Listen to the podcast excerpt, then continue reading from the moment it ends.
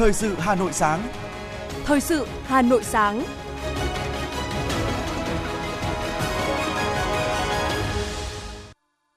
Hồng Hạnh và Hoàng Sơn xin được đồng hành cùng quý thính giả trong 30 phút của chương trình Thời sự sáng ngày hôm nay, thứ Bảy ngày 15 tháng 10 năm 2022. Chương trình có những nội dung chính sau đây. Đảng đoàn Quốc hội và Ban cán sự Đảng, Chính phủ họp chuẩn bị cho kỳ họp thứ tư Quốc hội khóa 15. Hội đồng Nhân dân thành phố Hà Nội khóa 16 tổ chức phiên họp giải trình về việc quản lý đầu tư xây dựng các công trình hạ tầng kỹ thuật, hạ tầng xã hội. Trao giải thưởng Thanh niên sống đẹp năm 2022 và trao giải thưởng 15 tháng 10. Cục An toàn thực phẩm Bộ Y tế cảnh báo một loạt thực phẩm bảo vệ sức khỏe quảng cáo gây hiểu nhầm có tác dụng như thuốc chữa bệnh. Phần tin thế giới có những thông tin Hội nghị lãnh đạo tài chính nhóm các nền kinh tế phát triển và mới nổi hàng đầu thế giới G20 đã kết thúc mà không có thông cáo chung. Australia gỡ bỏ kiểm soát COVID-19, quay lại cuộc sống bình thường. Thái Lan hứng chịu lũ lụt nghiêm trọng, hơn 324.000 hộ gia đình bị ảnh hưởng. Sau đây là nội dung chi tiết. Thưa quý vị, chiều qua tại nhà Quốc hội, Đảng đoàn Quốc hội và Ban cán sự Đảng Chính phủ đã tiến hành họp chuẩn bị kỳ họp thứ tư Quốc hội khóa 15. Ủy viên Bộ Chính trị, Bí thư Ban cán sự Đảng Chính phủ, Thủ tướng Chính phủ Phạm Minh Chính và Ủy viên Bộ Chính trị, Bí thư Đảng đoàn Quốc hội, Chủ tịch Quốc hội Vương Đình Huệ chủ trì hội nghị. Phát biểu khai mạc hội nghị, Chủ tịch Quốc hội Vương Đình Huệ cho biết, kỳ họp thứ tư Quốc hội khóa 15 sẽ khai mạc vào ngày 20 tháng 10 và dự kiến bế mạc vào chiều ngày 15 tháng 11. Quốc hội dự kiến xem xét thông qua 7 luật, 3 nghị quyết, quy phạm pháp luật và cho ý kiến về 7 dự án luật khác, đồng thời xem xét các báo cáo về tình hình kinh tế xã hội, ngân sách nhà nước năm 2022, quyết định kế hoạch phát triển kinh tế xã hội, dự toán ngân sách nhà nước và phương án phân bổ ngân sách trung ương năm 2023 tiến hành chất vấn và trả lời chất vấn, xem xét báo cáo của một số cơ quan, tiến hành giám sát chuyên đề, việc thực hiện chính sách, pháp luật về thực hành tiết kiệm, chống lãng phí giai đoạn 2016-2021, xem xét quyết định về nhân sự và một số vấn đề quan trọng khác. Phát biểu tại hội nghị, Thủ tướng Phạm Minh Chính đánh giá rất cao những đổi mới của Quốc hội trong thời gian qua. Thủ tướng chia sẻ, vừa đi tiếp xúc cử tri tại Cần Thơ, cử tri cũng đánh giá rất cao sự đổi mới liên tục của Quốc hội trên cơ sở bám sát chức năng, nhiệm vụ, quyền hạn của Quốc hội. Những vấn đề quan trọng của đất nước nổi lên đều được Quốc hội quan tâm, thảo luận, quyết định ngay, cách làm rất khoa học, tạo được sự đồng thuận chung. Giám sát tối cao của Quốc hội có nhiều đổi mới, giám sát song hành với quá trình triển khai thực hiện trên đã tháo gỡ ngay nhiều vấn đề vướng mắc như giám sát về quy hoạch, về huy động, quản lý và sử dụng các nguồn lực phòng chống dịch COVID-19. Các phiên chất vấn vừa chất vấn vừa đưa ra giải pháp. Theo Thủ tướng, khi Quốc hội đổi mới thì các cơ quan liên quan cũng phải đổi mới. Do đó, đổi mới đồng bộ, toàn diện cả hệ thống chính trị, nhất trí với dự kiến chương trình kỳ họp thứ tư được Tổng thư ký Quốc hội báo cáo tại hội nghị. Thủ tướng nêu rõ, Quốc hội, Chính phủ đã đoàn kết, đồng hành, bàn bạc kỹ lưỡng, thống nhất cao các nội dung sẽ trình Quốc hội xem xét cho ý kiến, nhất là những vấn đề khó, phức tạp còn ý kiến khác nhau. Các bộ ngành cũng đã phối hợp với các ủy ban của Quốc hội trên tinh thần trách nhiệm, tích cực, thẳng thắn.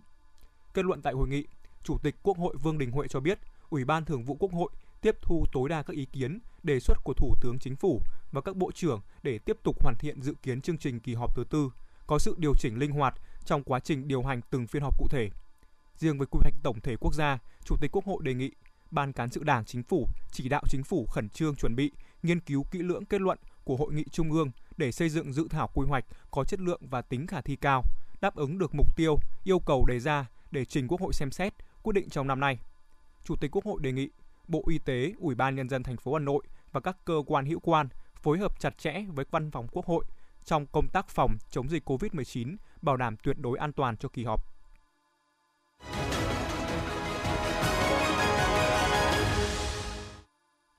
Chuyển sang những thông tin của thành phố. Chiều qua, Thường trực Hội đồng Nhân dân thành phố Hà Nội khóa 16 đã tổ chức phiên họp giải trình về việc quản lý đầu tư xây dựng các công trình hạ tầng kỹ thuật, hạ tầng xã hội trong các khu đô thị, khu nhà ở trên địa bàn. Bí thư Thành ủy Hà Nội Đinh Tiến Dự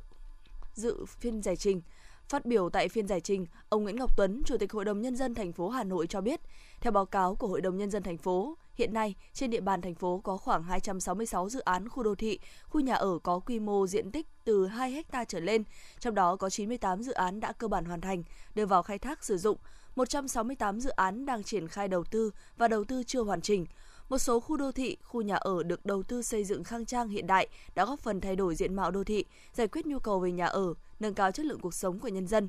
Tuy nhiên, qua giám sát của Thường trực Hội đồng Nhân dân thành phố, các ban Hội đồng Nhân dân thành phố và qua ý kiến, kiến nghị của cử tri phản ánh với đại biểu Hội đồng Nhân dân thành phố, thì bên cạnh những kết quả đã đạt được, còn một số những tồn tại, hạn chế, bất cập, thậm chí có những hạng mục dự án đã được kiểm tra, giám sát, tồn tại nhiều năm nhưng xử lý chưa hiệu quả, chậm chuyển biến. Xuất phát từ yêu cầu đó, trên cơ sở chương trình giám sát năm 2022 của Hội đồng nhân dân thành phố với tinh thần khẩn trương, kịp thời, Thường trực Hội đồng nhân dân thành phố đã chỉ đạo các ban Hội đồng nhân dân thành phố khảo sát, chuẩn bị nội dung xây dựng kế hoạch tổ chức phiên giải trình của Thường trực Hội đồng nhân dân thành phố qua đó đánh giá đúng tình hình, kết quả thực hiện các công trình hạ tầng kỹ thuật, hạ tầng xã hội trong các khu đô thị, khu nhà ở, xác định rõ các tồn tại, hạn chế, nguyên nhân và trách nhiệm của các cấp, các ngành và các cơ quan, tổ chức có liên quan. Từ đó đề ra các giải pháp lộ trình để thực hiện hiệu quả công tác quản lý, đầu tư xây dựng các khu đô thị, khu nhà ở đảm bảo đồng bộ, đúng quy định,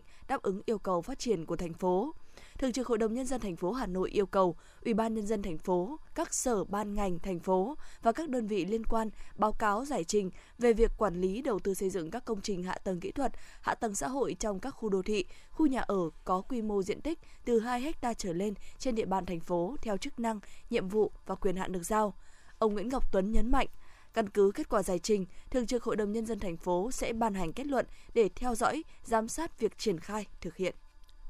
Thanh tra Chính phủ vừa ban hành quyết định số 396 thanh tra về việc chấp hành pháp luật trong công tác quản lý nhà nước về xăng dầu. Theo đó, Thanh tra Chính phủ tiến hành thanh tra tại 17 doanh nghiệp đầu mối xăng dầu trên cả nước và hai nhà máy lọc dầu Nghi Sơn, Bình Sơn.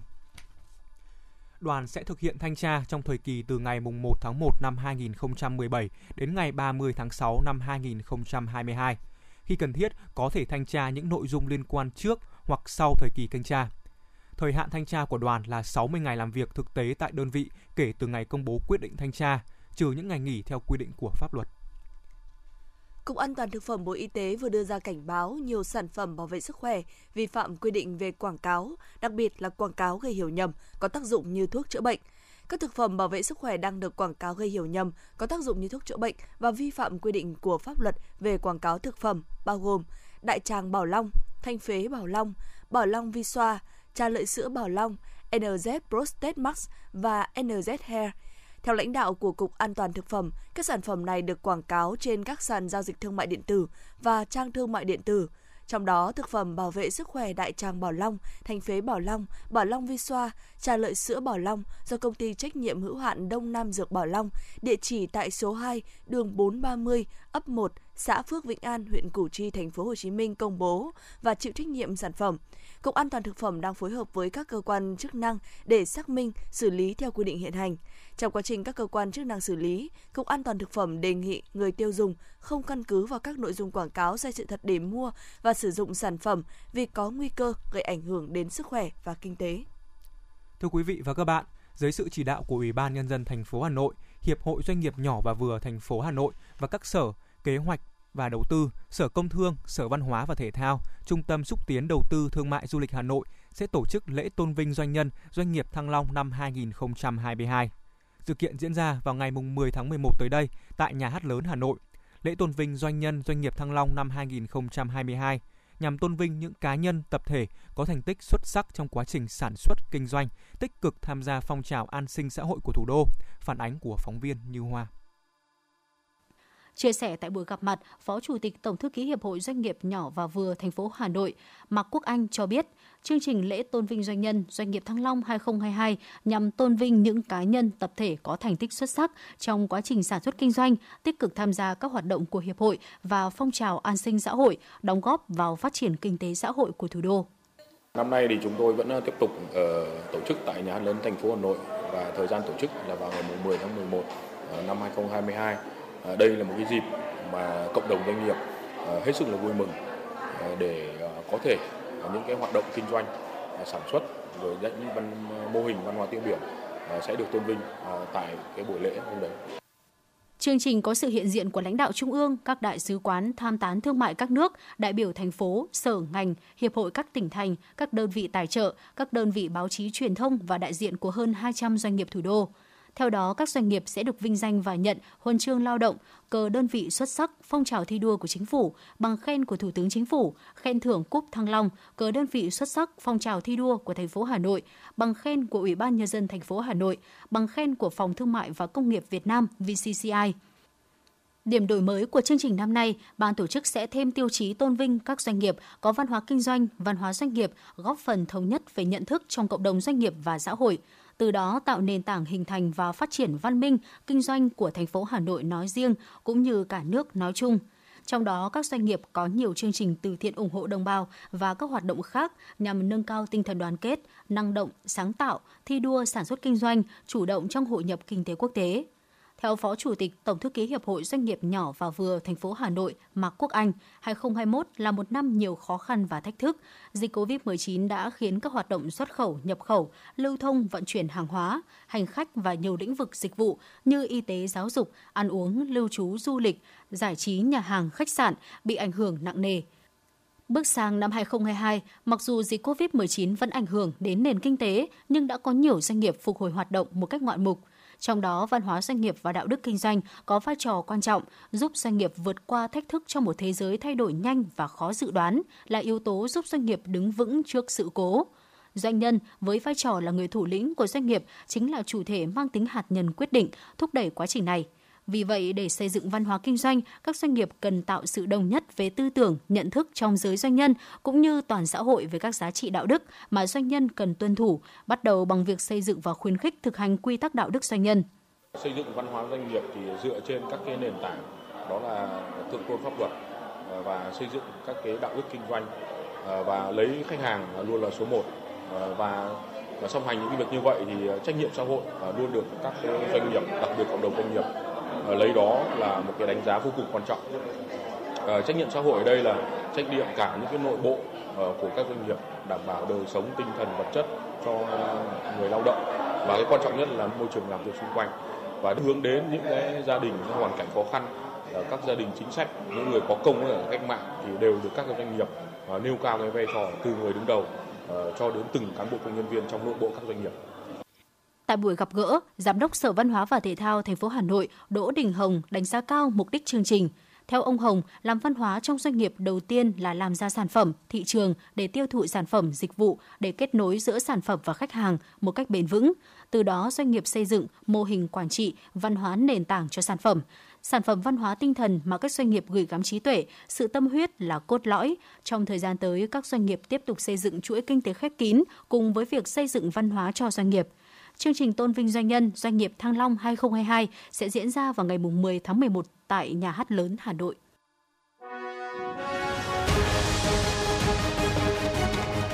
Thời sự Hà Nội, nhanh, chính xác, tương tác cao. Thời sự Hà Nội, nhanh, chính xác, tương tác cao.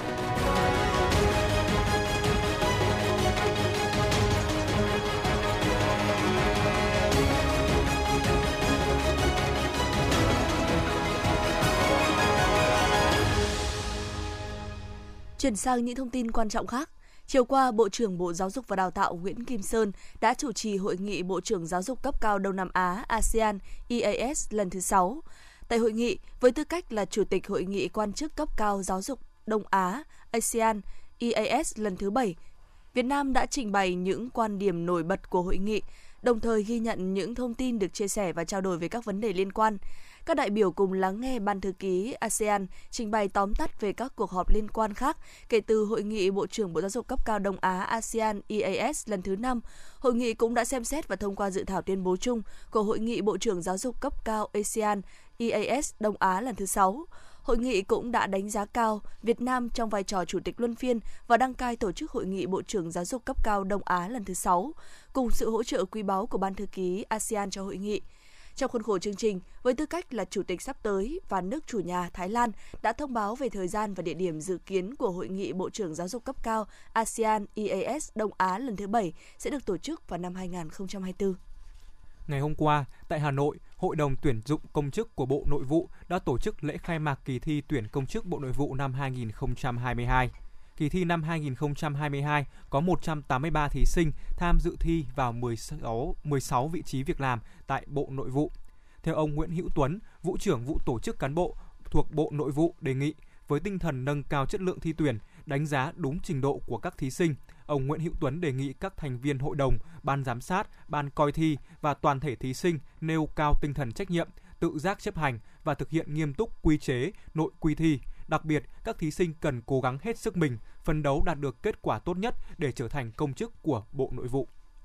Kỷ niệm 66 năm ngày truyền thống Hội Liên hiệp Thanh niên Việt Nam, sáng nay tại tượng đài Cảm Tử, khu vực Hồ Hoàn Kiếm, Hà Nội sẽ diễn ra lễ khởi động chặng 8 chương trình Những bước chân vì cộng đồng do Hội Liên hiệp Thanh niên Việt Nam tổ chức. Chương trình Những bước chân vì cộng đồng được triển khai trên quy mô toàn quốc nhằm đẩy mạnh phong trào 10.000 bước mỗi ngày. Với mỗi km đi bộ, chạy bộ của hội viên, thanh niên, người dân, Ngân hàng Thương mại Cổ phần Sài Gòn Thương tín Sacombank sẽ đóng góp 1.000 đồng vào quỹ xây dựng nhà văn hóa cộng đồng cho đồng bào dân tộc thiểu số ít người. Dự kiến giai đoạn 2020-2024, chương trình triển khai 16 nhà văn hóa cộng đồng cho 16 dân tộc thiểu số ít người. Mỗi nhà văn hóa cộng đồng có trị giá 1 tỷ đồng. Từ năm 2020, chương trình Những bước chân vì cộng đồng đã tổ chức 7 trạng với gần 70.000 lượt vận động viên tham gia, đóng góp gần được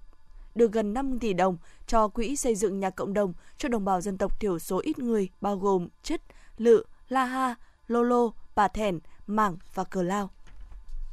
Thưa quý vị và các bạn, nhân dịp kỷ niệm 66 năm ngày truyền thống Hội Liên hiệp Thanh niên Việt Nam 15 tháng 10 năm 1956, 15 tháng 10 năm 2022. Tối qua, tại Hà Nội, Trung ương Hội Liên hiệp Thanh niên Việt Nam phối hợp với công ty trách nhiệm hữu hạn TCP Việt Nam tổ chức lễ trao giải thưởng Thanh niên sống đẹp năm 2022 và trao giải thưởng 15 tháng 10.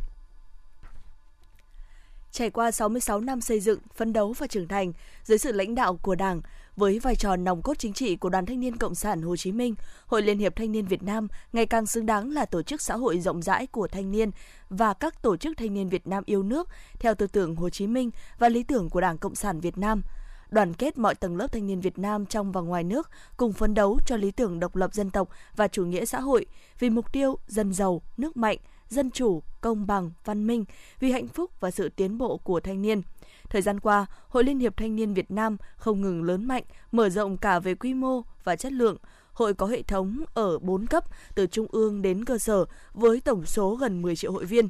Các thành viên tập thể của hội như Hội Thầy Thuốc Trẻ Việt Nam, Hội Doanh nhân Trẻ Việt Nam, Hội Trí thức Khoa học và Công nghệ Trẻ Việt Nam không ngừng được củng cố, xây dựng và mở rộng. Trong giai đoạn đại dịch COVID-19 xuất hiện, gây ra ảnh hưởng nặng nề tới mọi mặt của đời sống xã hội, các cấp hội đã có nhiều chương trình, hoạt động hiệu quả trong phòng chống dịch bệnh và đảm bảo an sinh xã hội như san sẻ yêu thương, chung tay vượt qua đại dịch, triệu túi an sinh, cùng em học trực tuyến, nối vòng tay thương, các ATM gạo, ATM oxy, ATM F0 yêu thương, mạng lưới thầy thuốc trẻ đồng hành. Anh Nguyễn Ngọc Lương, Bí thư Trung ương Đoàn, Chủ tịch Hội Liên hiệp Thanh niên Việt Nam nhấn mạnh. Trong thời gian tới, Hội Liên hiệp Thanh niên Việt Nam sẽ tiếp tục phát triển phong trào Tôi yêu Tổ quốc tôi, chương trình đồng hành với thanh niên lập thân lập nghiệp, chương trình xây dựng Hội Liên hiệp Thanh niên Việt Nam vững mạnh, tiếp tục thể hiện vai trò sung kích, tình nguyện ở mọi nơi mọi lúc khi Tổ quốc cần, dám đảm nhận những việc mới, việc khó, thể hiện sức trẻ, không ngại khó khăn, đóng góp sức lực của thanh niên vào công cuộc bảo vệ và xây dựng đất nước phồn vinh, hùng cường.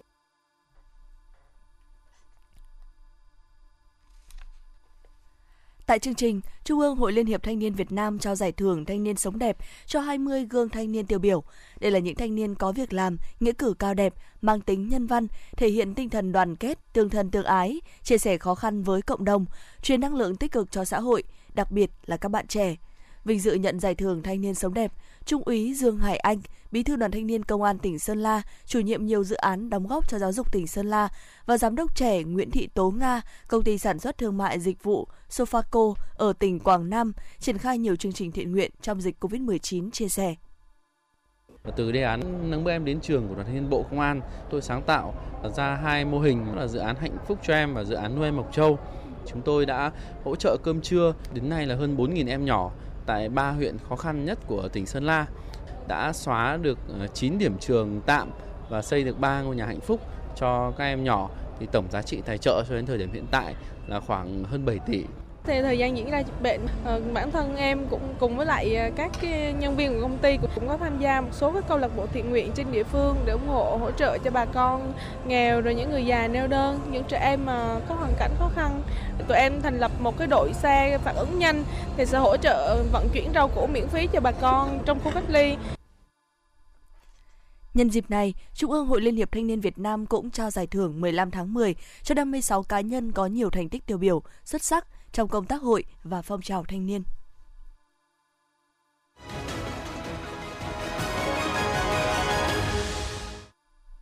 Thưa quý vị và các bạn, Thủ tướng Chính phủ chưa phân cấp cho Ủy ban Nhân dân cấp tỉnh thực hiện gác chắn đường ngang và chịu trách nhiệm đảm bảo an toàn giao thông tại đường ngang. Phó Thủ tướng Lê Văn Thành yêu cầu Bộ Giao thông Vận tải tổng kết việc thực hiện luật đường sắt, tiếp tục đánh giá công tác quản lý đường ngang, làm rõ trách nhiệm của các cơ quan trong thực hiện gác chắn đường ngang và chịu trách nhiệm đảm bảo an toàn giao thông tại đường ngang trên địa bàn đường sắt đi qua.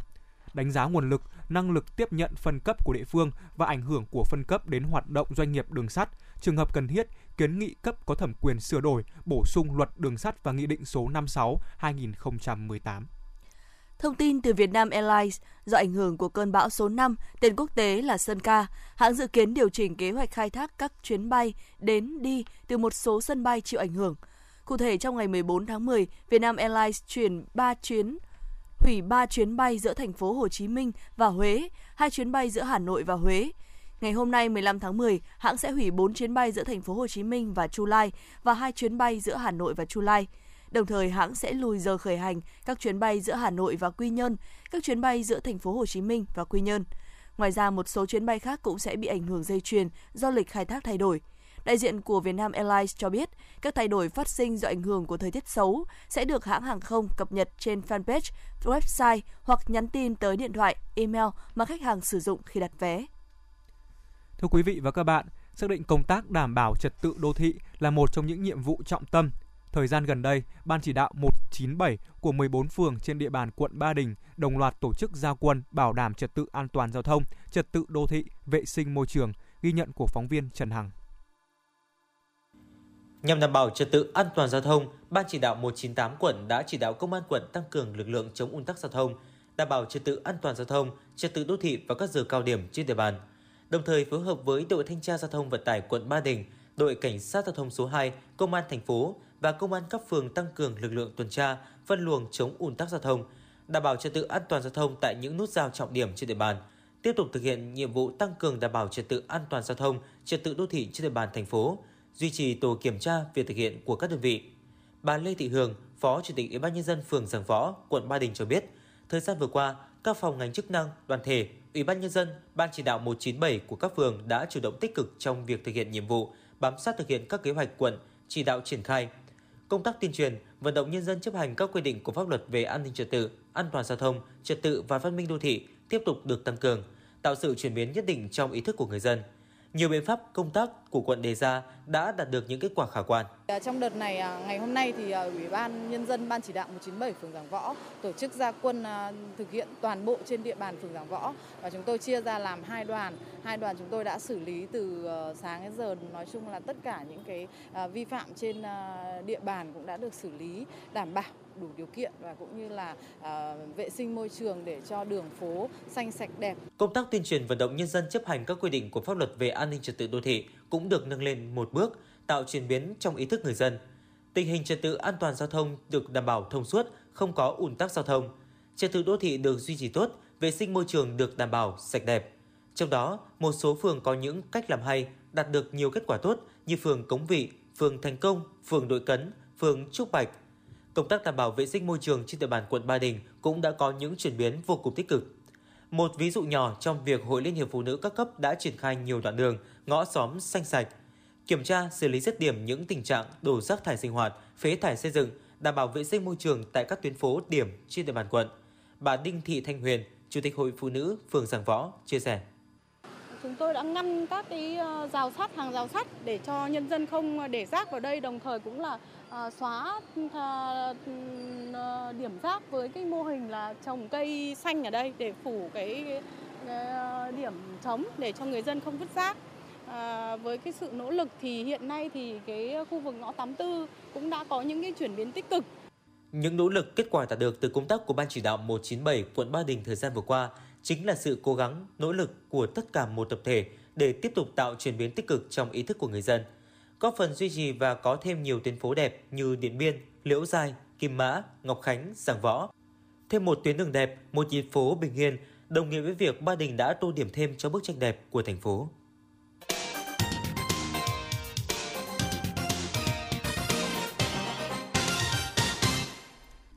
Quý thính giả đang nghe chương trình thời sự của Đài Phát thanh Truyền hình Hà Nội đang được phát trực tiếp. Xin chuyển sang những thông tin quốc tế. Hội nghị lãnh đạo tài chính nhóm các nền kinh tế phát triển và mới nổi hàng đầu thế giới G20 đã kết thúc tại Washington mà không có thông báo chung. Phát biểu tại hội nghị, Bộ trưởng Tài chính Indonesia, nước hiện là chủ tịch G20 cho rằng tất cả các nước thành viên đều nhấn mạnh tầm quan trọng của việc tiếp tục duy trì G20 như một diễn đàn kinh tế hàng đầu để hợp tác.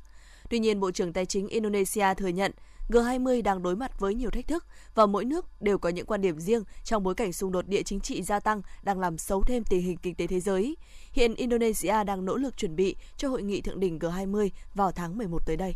Thủ tướng Anh Liz Truss đã đưa ra quyết định cách chức Bộ trưởng Tài chính nước này, ông Kwasi Kwarteng, sau khi nhận được những phản ứng dữ dội của công chúng về ngân sách ngắn hạn. Hiện chưa có thông báo ai sẽ thay thế Bộ trưởng Tài chính Anh. Australia gỡ bỏ hầu hết các biện pháp kiểm soát dịch COVID-19 từ ngày 14 tháng 10, bao gồm cả yêu cầu cách ly đối với người bị COVID-19 để đưa cuộc sống của người dân trở về như giai đoạn trước đại dịch. Tình trạng thiếu xăng hoặc dầu tại các cây xăng tại Pháp vẫn chưa có chuyển biến đáng kể khi gần 1 phần 3 vẫn phải đóng cửa do không có hàng để bán. Trong khi đó, các nghiệp đoàn nghiệp đoàn lao động tại Pháp dự kiến tiến hành cuộc tổng đình công vào tuần tới để phản đối việc chính phủ Pháp ra sắc lệnh cưỡng chế người lao động tham gia đình công trở lại làm việc. Ngày 14 tháng 10, Thủ tướng Campuchia Hun Sen đã gửi lời chia buồn sâu sắc nhất tới các gia đình và người thân đã mất con, cháu trong vụ chìm thuyền chở học sinh tại tỉnh Kano vào đêm ngày 13 tháng 10 vừa qua. Tính đến trưa ngày hôm qua, lực lượng chức năng đã cứu được 4 em, 10 em đã tử vong, còn một em vẫn đang tích cực được tìm kiếm hơn 324.000 hộ gia đình vẫn đang phải chịu ảnh hưởng nặng nề do lũ lụt ở 28 tỉnh trên toàn Thái Lan. Cục Phòng chống và Giảm nhẹ thiên tai Thái Lan cho biết mực nước lũ vẫn đang tiếp tục dâng cao ở một số tỉnh Đông Bắc và miền Trung Thái Lan. Chính phủ Thái Lan đã chuẩn bị 23 tỷ bạt, tương đương 607 triệu đô la Mỹ để hỗ trợ người dân và phục hồi kinh tế sau mưa lũ. Sân bay quốc tế Indira Gandhi ở thủ đô New Delhi, Ấn Độ ngày 14 tháng 10 đã được đặt trong tình trạng báo động. Động thái này được đưa ra sau khi cơ quan chức năng nhận được một email đe dọa cảnh báo có bom trong chuyến bay từ Moscow đến New Delhi. Đây không phải là lần đầu tiên sân bay quốc tế Indira Gandhi xảy ra sự cố như vậy trong năm nay. Trước đó vào ngày 10 tháng 9, cơ quan an ninh thông báo có lời đe dọa đánh bom trong một chuyến bay của hãng hàng không Air India đến thủ đô London.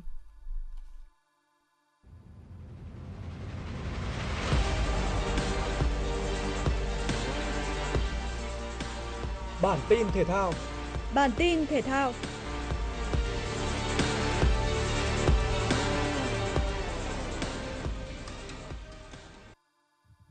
Vào tuần tới, Liên đoàn bóng đá thế giới FIFA sẽ phối hợp với Liên đoàn bóng đá châu Á AFC cử nhóm đại diện sang Việt Nam để hướng dẫn sơ lược công nghệ VAR. Số tiền để mua công nghệ, bản quyền, vận hành VAR vào khoảng 70 tỷ đồng. Từ nay đến khi VAR được đưa vào hoạt động, VPF có hai mùa giải để chuẩn bị. Trong đó, mùa 2023 sẽ kết thúc sớm vào tháng 8 để V-League chuyển đổi theo hình thức đá vắt ngang 2 năm liên tiếp. Mùa giải 2023-2024 diễn ra từ tháng 11 2023 đến tháng 6 2024. Việt Nam sẽ trở thành quốc gia thứ hai của Đông Nam Á áp dụng VAR vào thi đấu. Trước đó, Thái Lan đã đưa công nghệ này để hỗ trợ trọng tài. VAR sẽ giúp ích rất nhiều cho công tác điều hành trận đấu. Tạp chí Frank Football sẽ công bố danh hiệu quả bóng vàng vào ngày 17 tháng 10 tới đây. Karim Benzema được đánh giá là ứng viên nặng ký nhất sau khi có một mùa giải cực kỳ ấn tượng. Anh là vua phá lưới Champions League với 15 bàn, ghi tổng cộng 44 bàn sau 46 lần ra sân để giúp Real giành chức vô địch La Liga, Champions League và mới nhất là siêu cúp châu Âu. Khác với ở hạng mục cầu thủ nam xuất sắc, khi Benzema có sự áp đảo, những cái tên góp mặt trong danh sách đề cử giải thưởng cho cầu thủ trẻ xuất sắc nhất của France Football hứa hẹn những sự kịch tính khi tất cả đều rất xứng đáng. Bundesliga đóng góp tới 6 cái tên trong danh sách này, bao gồm Karim Adeyemi và Jude Bellingham của Dortmund, Jamal Musiala và Ryan Gravenberch của Bayern Munich. Florian Wirtz của Bayer Leverkusen và Josko Gravido của RB Leipzig. Tin áp thấp nhiệt đới trên đất liền Sáng sớm nay 15 tháng 10, áp thấp nhiệt đới suy yếu từ bão số 5 đã đi vào đất liền khu vực Quảng Nam, Quảng Ngãi. Hồi 4 giờ, vị trí tâm áp thấp nhiệt đới vào khoảng 15,2 độ Vĩ Bắc, 108,5 độ Kinh Đông. Trên đất liền khu vực Quảng Nam, Quảng Ngãi, sức gió mạnh nhất vùng gần tâm áp thấp nhiệt đới mạnh cấp 6, từ 39 đến 49 km/h, giật cấp 8, di chuyển theo hướng Tây Tây Bắc với tốc độ 15 đến 20 km/h. Nhận định của Đài khí tượng thủy văn khu vực Đồng bằng Bắc Bộ, áp thấp nhiệt đới suy yếu từ bão số 5 không ảnh hưởng đến thành phố Hà Nội. Dự báo thời tiết ngày và đêm nay, 15 tháng 10 năm 2022, khu vực Hà Nội có mây, sáng sớm có nơi có sương mù, ngày nắng, đêm không mưa, gió nhẹ, sáng sớm và đêm trời lạnh, nhiệt độ từ 19 đến 31 độ. Quý vị và các bạn vừa nghe chương trình thời sự của Đài Phát thanh và Truyền hình Hà Nội chỉ đạo nội dung Nguyễn Kim Khiêm, chỉ đạo sản xuất Nguyễn Tiến Dũng, tổ chức sản xuất Quang Hưng, chương trình do biên tập viên Nguyễn Hằng, phát thanh viên Hoàng Sơn Hồng Hạnh và kỹ thuật viên Duy Anh thực hiện. Hẹn gặp lại quý vị trong chương trình thời sự 11 giờ trưa nay. Thân ái chào tạm biệt.